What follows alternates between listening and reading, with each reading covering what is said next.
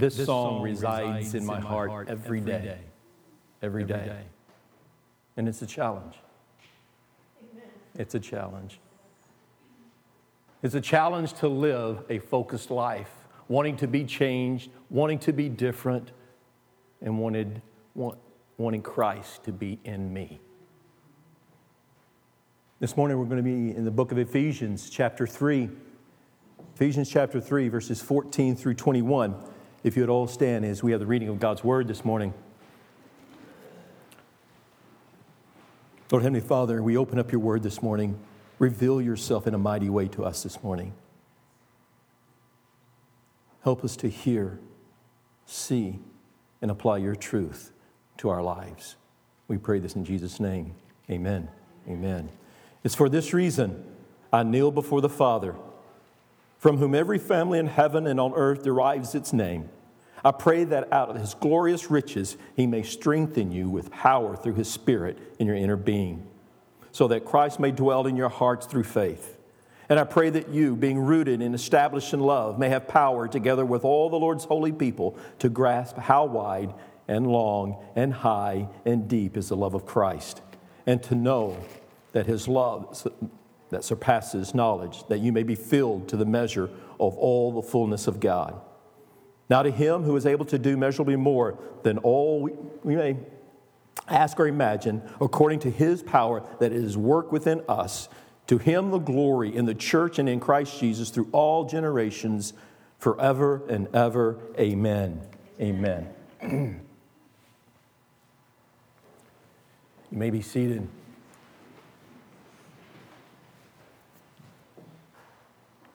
I believe God wants First Baptist Church Wallingford to impact the world in which we live. I believe that God desires all to come to the saving knowledge of Jesus Christ. I believe He has commissioned First Baptist Church Wallingford with the responsibility to carry the gospel of Jesus Christ into the world. But I also believe we, the church, have limited ourselves. And in doing so, we have limited God as well. It's time that we unleash the church. The church needs to be different, needs to change. Let me ask you we all know what a leash is, right? Right? It's a strap or cord for restraining or, or guiding or limiting a dog or a, other animal, correct? Now, most leashes nowadays have this button you can push which locks the leash to do what? The purpose of it to limit how far your pet, your dog may go out, right? Now, I wonder if the church has been limited in what we can do because of this type of leash. I don't know your experiences, but we've had many dogs in our lifetime. Dogs do not like to be leashed, do they? And often when they realize that they're not leashed, what happens? They go everywhere. They go everywhere. We too, the church, when unleashed, are free to do more and be more. Amen? But sadly, our leashes can hinder us from going too far, from going everywhere. So when we take steps in the right directions, what happens? We get to this point where we're pulled back. We're pulled back. This morning, we're continuing our series, Living a Focused Life. And I want to speak to you this morning specifically about a shift of focus focus off self and onto others. Now, the key, uh, understand this please, the key to church maturing spiritually and reaching more people for the kingdom of God is for the church to have an outward focus. This isn't easy. Why? Because so much of a church's focus is on themselves and on those they consider to be saved. And by saying that, that is our leash. Now, don't get me wrong. Yes, I believe there are things within the church we cannot avoid spending time and energy on. That's a fact. But think for a moment. Think about what consumes our time and our energy in the church, which in and of themselves are not wrong, they're not bad. But watch this countless hours and dollars are spent on the maintenance of a church building so that we can gather in a function, functioning place. Countless hours are spent on programs and fellowship events within the church. You know, we talk a lot about the necessity and the importance of, of serving within the church, right? Where we focus on getting things done within the church and for the saved, for church members sometimes to the neglect of encouraging people to serve outside the walls of this building. Amen? But listen, who's left out? Who's ignored? Who is not priority when we function and focus that way? A focus on those outside the core, the lost, the unsaved. Now, if you don't believe that to be true, listen to the discussions and what upsets people within the church. Listen to why churches disagree and some churches even split. It's usually not over the important stuff, and that's a fact, but over silly preferences that people have. Upset because they don't get what they want, or disagreements on how things are done in the church. Now, if we would all learn the most important truth concerning the church, the family of God, then I believe we can change that narrative. And here's the truth we need to understand it's not all about us. It's not all about you, it's not all about me. We are not the number one on the priority list. The church and the world does not revolve around our wants, our desires, or our preferences. God is to be the number one focus. And then our focus should then be on others. Most churches have a focus problem. Most churches have a focus problem. Churches spend so much time and energy catering to internal needs, which sometimes make it difficult to focus on other people because we all live it here.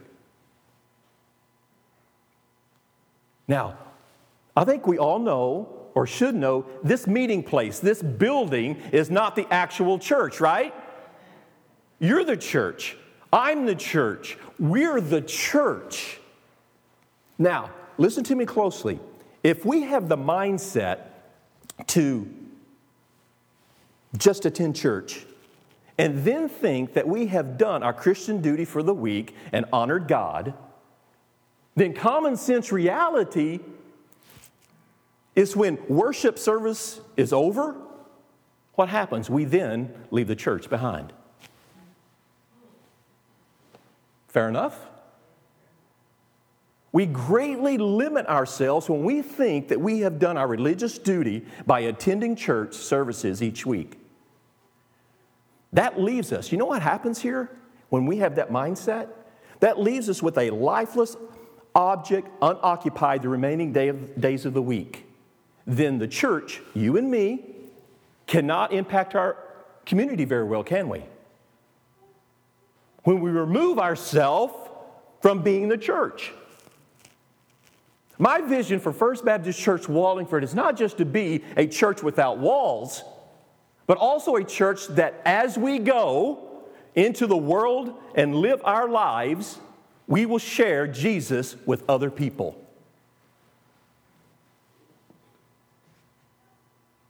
In just a moment, I will show you why that should be the vision for every church. The only way we can make an impact in this world, this community specifically, is to unleash the church. So, wherever a believer goes, the church is always there. Loving, setting an example, serving those around them, and sharing the gospel of Jesus Christ. That's the church. We all realize that there are people going through difficult times in life, struggling with sin. There's addictions, there's broken homes, there's depression, there's countless other issues in life, and we all realize this. But do we realize that Jesus is the only solution to all those problems? He is the only solution to all those problems.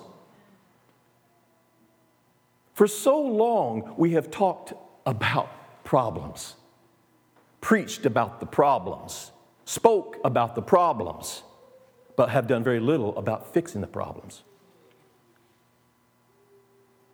I believe it's, I believe it's high time we stop all the complaining about the world's problems and unleash the church. Be the church.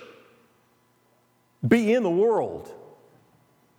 We are to be the salt of the earth and light of the world. Amen? Amen. So, unleashing the church requires a change of focus. We have to have a change of focus. It's a lot easier and a lot more comfortable to keep an internal focus, isn't it? That's so easy. But I want to, want to challenge all of us to have a change of focus. Focus beyond what's happening internally. You know, we talk a lot about how we can meet the needs of those in the church. And that is important, very important. However, we cannot neglect, neglect those outside the walls. We cannot neglect the unsaved. We cannot neglect the lost. So I suggest that we take, that we look not to what we like or how we prefer things to be done or what we want to happen, but focus on others above ourselves. The lost the unsaved, the hurting, the sick. We need to unleash the church to go into the world. Do you realize it's okay to do that? Unleash the church to go. That's my favorite word in the Bible. Go. Go into the world. But this requires us to refocus. It requires us to be different, to regain the purpose of the church. We've lost that. I mean, it, it demands it demands us to evaluate our priorities. It's a must. Now, you may know this, but there are a few primary differences between those who focus inward and those who fo- focus outward. Inward focused people are self serving, outward focused people are self sacrificing. Inward focused people are busy looking out for themselves and what they can get and how it's going to please them. They're the type that will rarely make any sacrifices or be inconvenienced for anyone else, but they expect others to cater to their needs. That's inwardly focused. The outward focused people are the ones that often give up their wants, their preferences for the sake of others. They would rather do without than have someone else do without. What type of people would you want in the church? Jesus was the definition of self sacrificing. He is the example that we're to be. He did not come to be served, but rather to serve and share the kingdom of God. Inward focused people expect to receive, outward focused people expect to give. So, inward focused people expect every dis- dis- decision to accommodate them, to make them comfortable. Outward focused people spend more of their time looking for ways to give and to serve other people outside these church walls. What type of people would you want in the church? Inward focused people serve conditionally. There's always a condition. Outward focused people serve unconditionally. Unleashing the church into the world begins with a change, a shift in focus off self and onto other people the lost, the unsaved. And they're all around us.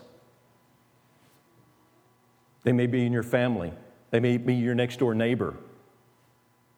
There may be the group of uh, some of a group of women that you meet with during the week, or a group of men that you meet with during the week. It may be in your workplace. It begins by not looking at what we can get, but rather what we can do. Let's change our focus from within. Remember, Jesus resides, the Holy Spirit resides within us, right? Let's change our focus from within to those beyond these walls. Great, great Charles Spurgeon quote. And I know there's a few Charles Spurgeon fans in here. To be a soul winner is the happiest thing in the world. And with every soul you bring to Jesus Christ, you seem to get a new heaven here on earth. Amen.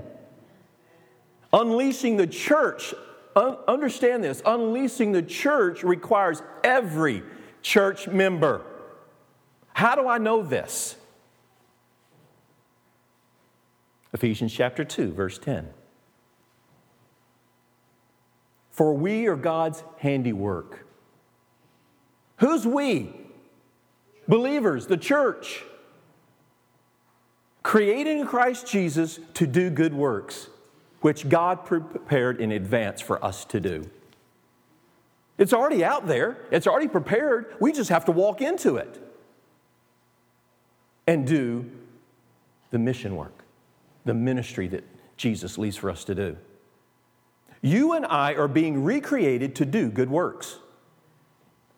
A good work is a divinely prescribed action that benefits others in a way that God is glorified. God saved you and me, understand this, God saved you and me for His purposes, His pleasure. Wake up. God saved you and me for His purposes and His pleasure. And when we understand the grace at which God saved us, understand this gratitude will drive your response, will drive your actions to the good works that has always been designed by God. Always been designed. We just need to walk in them and produce fruit. And understand this for anyone that's in the church family, no one is expendable. There is no one that does not matter. It takes all of us to make a difference in this community. It takes us all, not just two or three. It takes everyone, those here present, those listening or watching online. The church, you and me, are called by God to continue Jesus' ministry. Each of us have been gifted by God with a resource, a talent, or an ability that we can use for the kingdom of God. All of us. No one's left out. God has given every one of his children a special gift to do his ministry. I believe many understand the necessity and the, and the importance of reaching the lost. I believe we understand that. But most of the time, we're confused about our responsibility to do it or how we are to do it. Now, although inviting someone to church is a good thing, and it is, I applaud you if you do that often. Although inviting someone to church is a good thing, many feel that inviting someone to church removes the burden of evangelism, reaching the lost from their lives. Oh, I invited someone uh, to church, Pastor Steve. My, my part's done. But you, the church, are, are much more than that. You're much more than that. In fact, the church, oh, this is a lot of people will question me on this. In fact, the church is for the saved. not the lost. Let me clarify that statement. Biblically speaking, people become believers and then come into the church community. That's true. Ministry for every Christian is much more than an invitation of inviting someone to church. It's a sharing of your life to be different, to be changed. We all have a ministry in the world in which we live. All of us do. And for the church to truly be unleashed, to go, everyone must be involved in kingdom ministry. Everyone. No one is to be left out.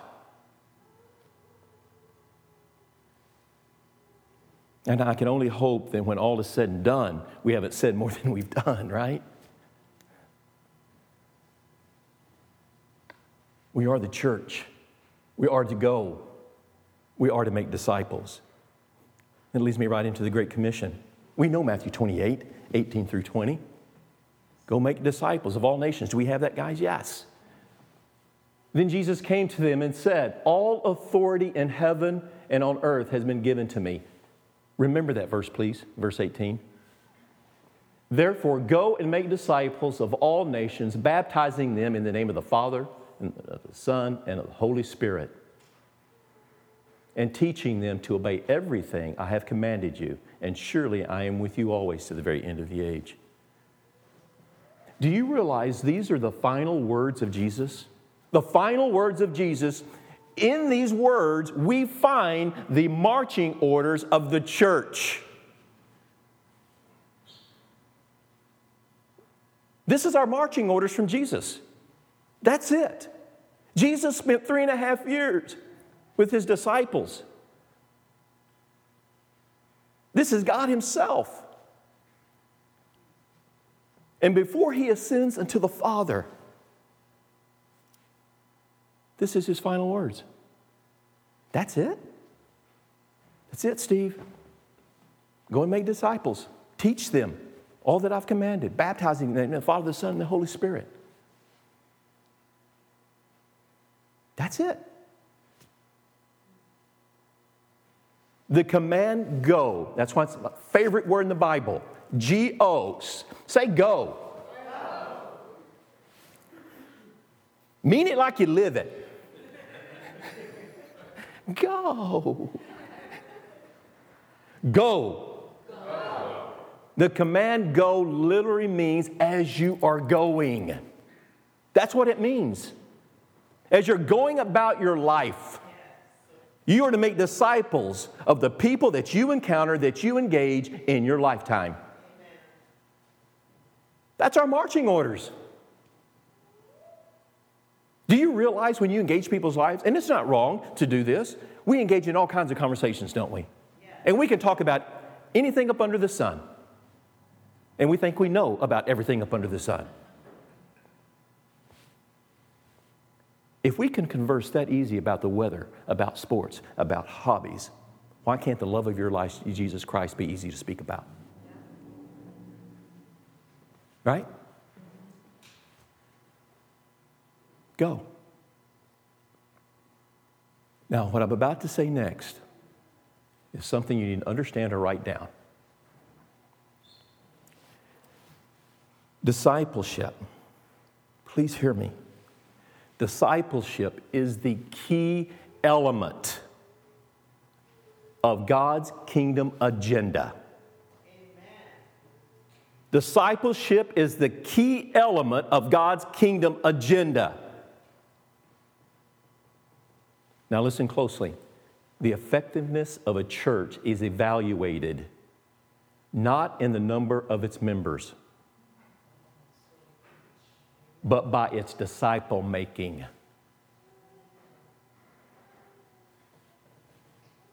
The effectiveness of a church is evaluated not in how many members or name of people that are on a list but by its disciple making. Matthew 28.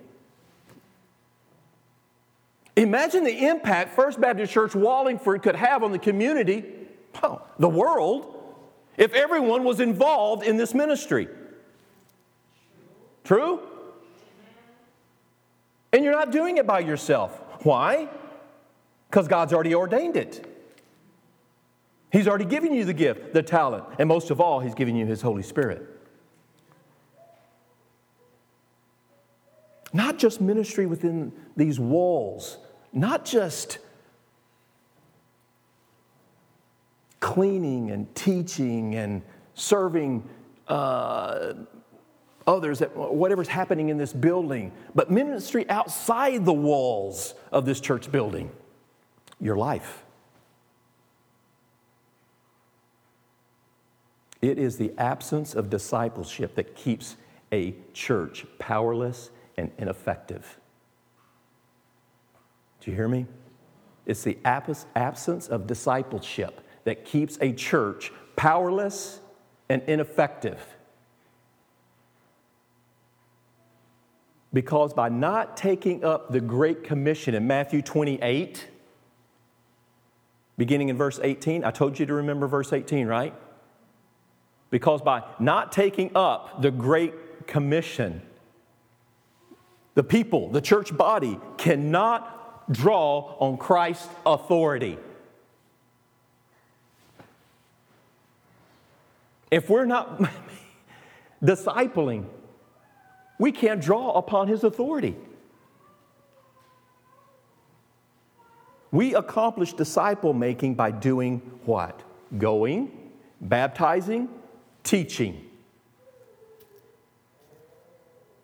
You must go. And for you football fans, you must go. Leave this holy huddle. Take your witness into the world and share the gospel of Jesus Christ. That's what it means for the church to be unleashed. Unleashing the church requires involvement, especially in the community, because this is where God planted us. One of the issues that we must deal with as a body of believers is how we are to be in the world but not be of the world, right? That's, that's tough. Now, I understand that we need to choose our companions and people and our acquaintance, acquaintance in life very wisely. We need to choose those wisely, right? But I also understand that if I am to reach the lost, the unsaved, there's a certain amount of time that I have to spend with the lost people. That's a must, or we can't bring salvation to people. We need a ministry outside of the walls of this building. We often see the problems in the world, in our community, and think how awful, how awful those things are. And we just shake our heads at it, and then we turn our backs and walk away. Is it fair to say that we spend too much time complaining about the mess and little time doing anything and little time doing anything about the mess? Now, the world knows where Christians stand on certain issues, don't they? But maybe they don't know that we care enough to act upon them. All they see is the church withdrawing from them. Jesus is our best example. Remember this in the Gospels. He was ridiculed for the way he did things, for his methods. Oh, that, went against the tradition of the Jewish people. How can you be doing that? You're messing us all up. He was ridiculed for this. He was labeled by the religious elites, the Pharisees, the Sadducees, as a wine bibber and a drunkard and a friend of sinners. I don't know about you, but I'm glad Jesus is a friend of sinners because I'm a sinner. Who did Jesus spend most of his time with and ministering to? Sinners. Sinners. He was with the lost people.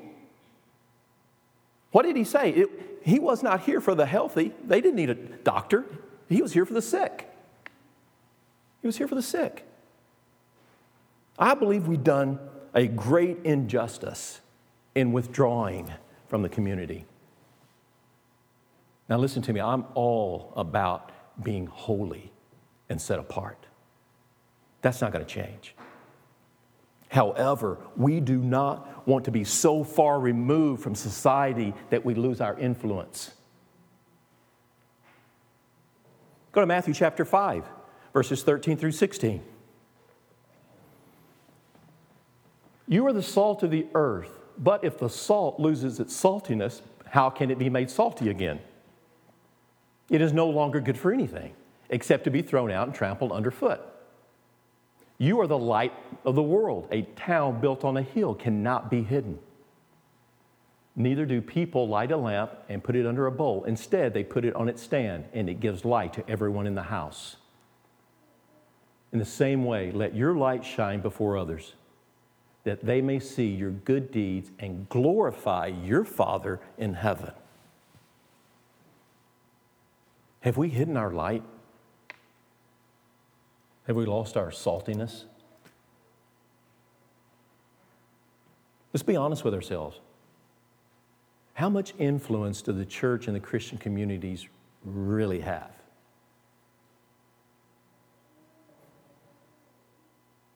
We're losing the influence by not engaging community.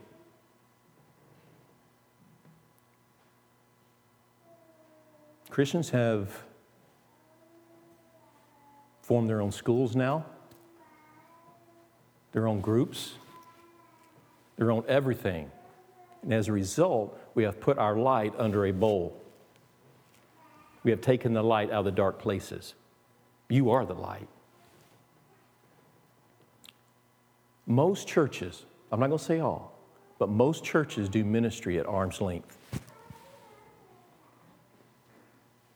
And I can expand on that. That's another sermon in itself. Not many people, though, have the integrity and the audacity to say that they don't want lost people to be saved. But we must question why we do the things the way we do it. I praise God that I have Christian fellowship and, and, uh, Christian friendships. I thank God for that. But I wonder what damage is being done when we distance ourselves from lost people, unsaved people, those that are de- deliberately walking away from God, those that need to hear the gospel message. We find ourselves far different and so removed from Jesus' mission for the church, right? That's right. Jesus was among the lost. He loved them with sincerity. He loved them. There was no strings attached, none whatsoever. However, don't miss this point. Don't miss this point. Yes, Jesus loved sinners. He's a friend of sinners. He was among sinners. But watch this Jesus never, ever compromised his message. Never or refused an opportunity to call that person to repentance. Confess of your sin. Even though he engaged them, he never passed up that opportunity for that kingdom message. Never. Jesus was different that is that he was among the hurting, the depressed, the sinners, the lost, those that were searching.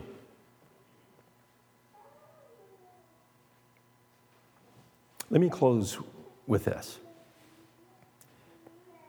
In response to all that we've been speaking about this morning, many of us may think, you know what, Pastor, I, I don't want to get too involved because I don't want to be influenced by the world.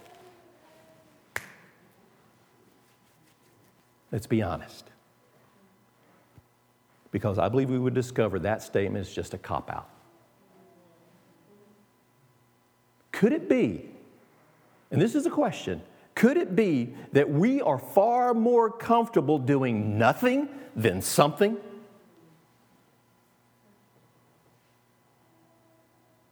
While the church has formed their own little circles, circles and groups, understand this the world has also been doing something. The world has been changing, and you've seen it. The world has been changing. It has been growing in immorality and distancing itself from Christ and the church. And the church has sat back and watched as the world has gotten darker and darker and darker.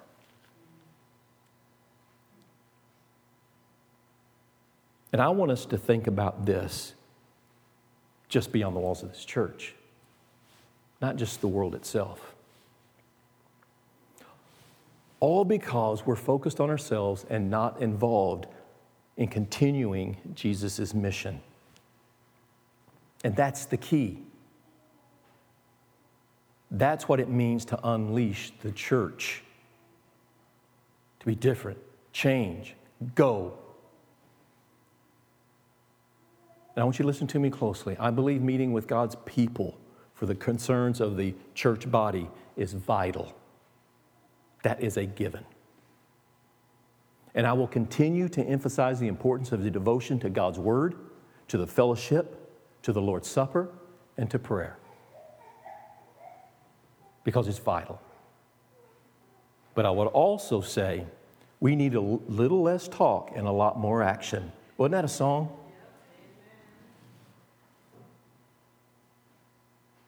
Being more about the Father's business. And I tried to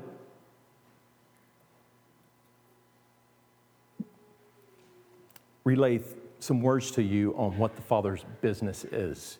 I've come down to three words prayer, care, and share.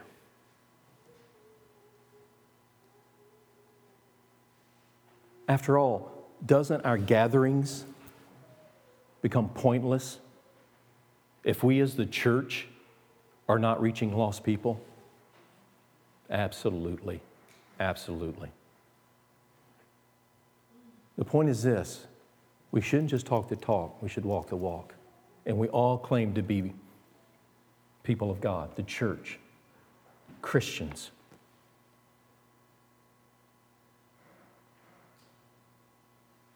Do you have an issue with abortion? Do you have a problem with homeless and poverty? What are you doing about it? Do you have a problem with uh, divorce, adultery, immorality, and all, the, all of the, the perversions you see in the world? What are you doing about it? Do you care about the grieving, the suffering? You care about those struggling with addictions in their lives? What are you doing about it? Did Jesus care about these things? Answer that question for me. Absolutely. You know how we know this? It's in Scripture. Isaiah 61. Isaiah 61, verses 1 through 3. Do you realize when Jesus began his ministry and he came into the synagogue, this is, this is what he quoted, this is what he read? He was introducing himself. The Spirit of the sovereign Lord is on me because the Lord has anointed me to proclaim good news to the poor. He has sent me to bind up the brokenhearted, to proclaim freedom for the captives, and to release from darkness uh, for the uh, prisoners, to proclaim the year of the Lord's favor and the day of vengeance of your God, to comfort all who mourn, and provide for those who grieve in Zion to bestow on them a crown of beauty instead of ashes, the oil of joy instead of mourning, and a garment of praise instead of spirit of despair. They will be called oaks of a righteousness, a planting of the Lord for the display of his splendor. That's the church. Find something that burdens you and get involved in the community. Find a place to volunteer. And what this is the most important part find a place to volunteer and let the community know that you love the Lord Jesus Christ and you are there because you care. Let this community know that you care about its soul. And with God's help and His guidance, you will make a difference one person at a time. One person at a time. The church is at its best and most effective when each member is being a witness for Christ as they're going about their daily business in life and serving the community. Unleash the church. Unleash the church. And yes, it's my last sentence. I hope that in, at the, in the end we can say this the church has left the building praying, caring, and sharing. Amen? Amen. In this time, as you can see uh, this morning, that uh, Lord's Supper, this, this is the day that we come together and remember what Christ has done for us. But I also, as our ushers are getting prepared, I want to give you the opportunity to check yourselves. Where are you in your relationship with Jesus Christ? An opportunity to become before this throne, this altar, and pray.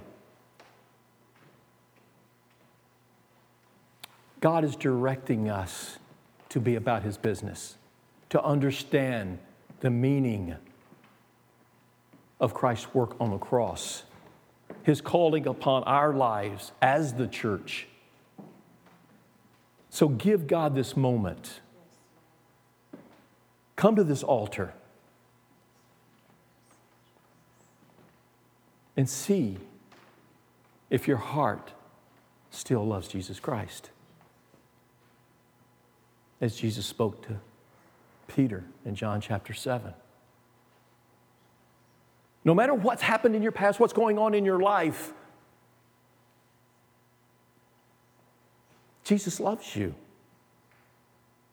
And when he approaches Peter and John, the book of John,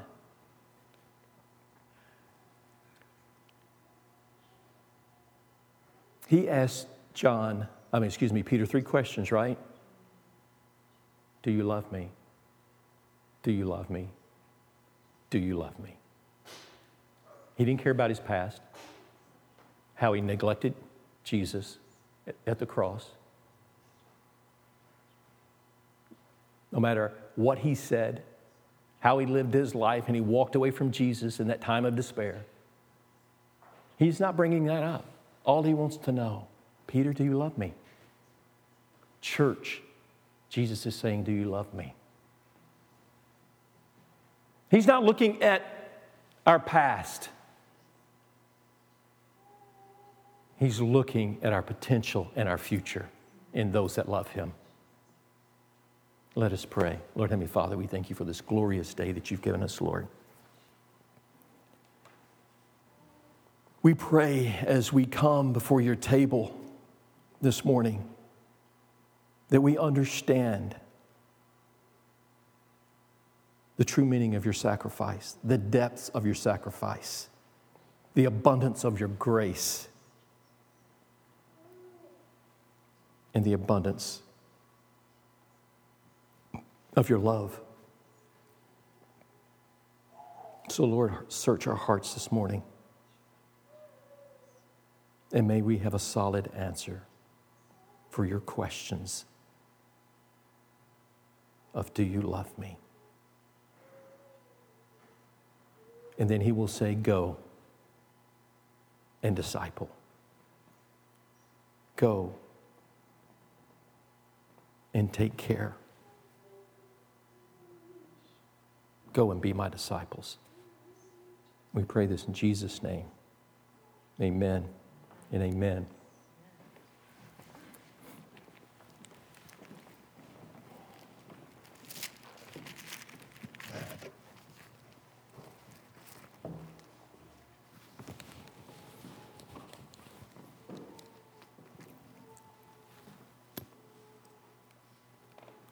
before we partake of the elements of the Lord's Supper.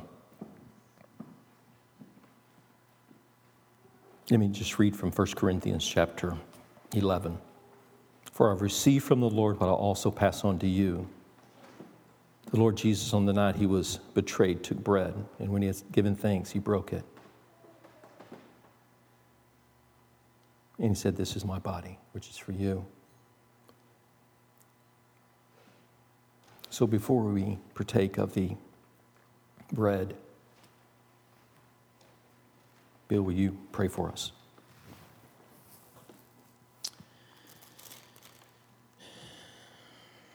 Heavenly Father, thank you. Thank you. Thank you for sending Jesus. As we look up at the cross, Lord, uh, it's strange. A symbol of capital punishment, Lord, but this is the means by which the center of, of all history revolves. Because Jesus came from glory, he came down, he lived a perfect life so that he could be the Lamb of God who takes away the sin of the world. Thank you, Jesus, that as we take this bread, which represents your body, we acknowledge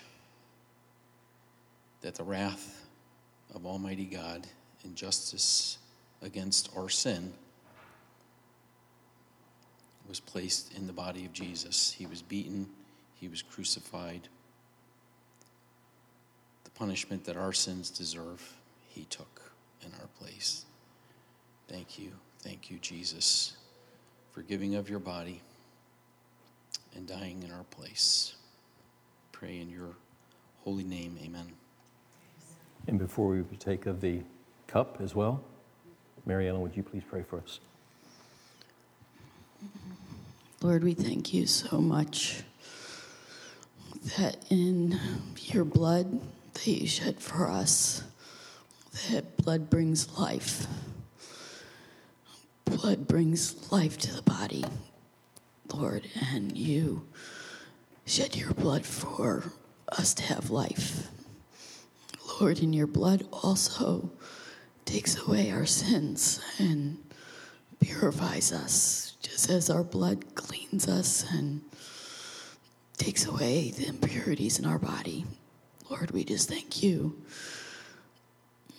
We thank you for this, this plan and this sacrifice in our Lord and Savior Jesus on the cross for us. We thank you that he suffered and he died for us. We don't deserve it. No one does.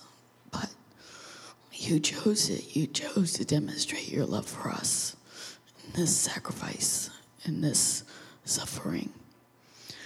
So help us to rejoice, Lord, in your love, in your great love that you showed us by allowing Jesus to die for us on the cross. Thank you in Jesus' name. Amen.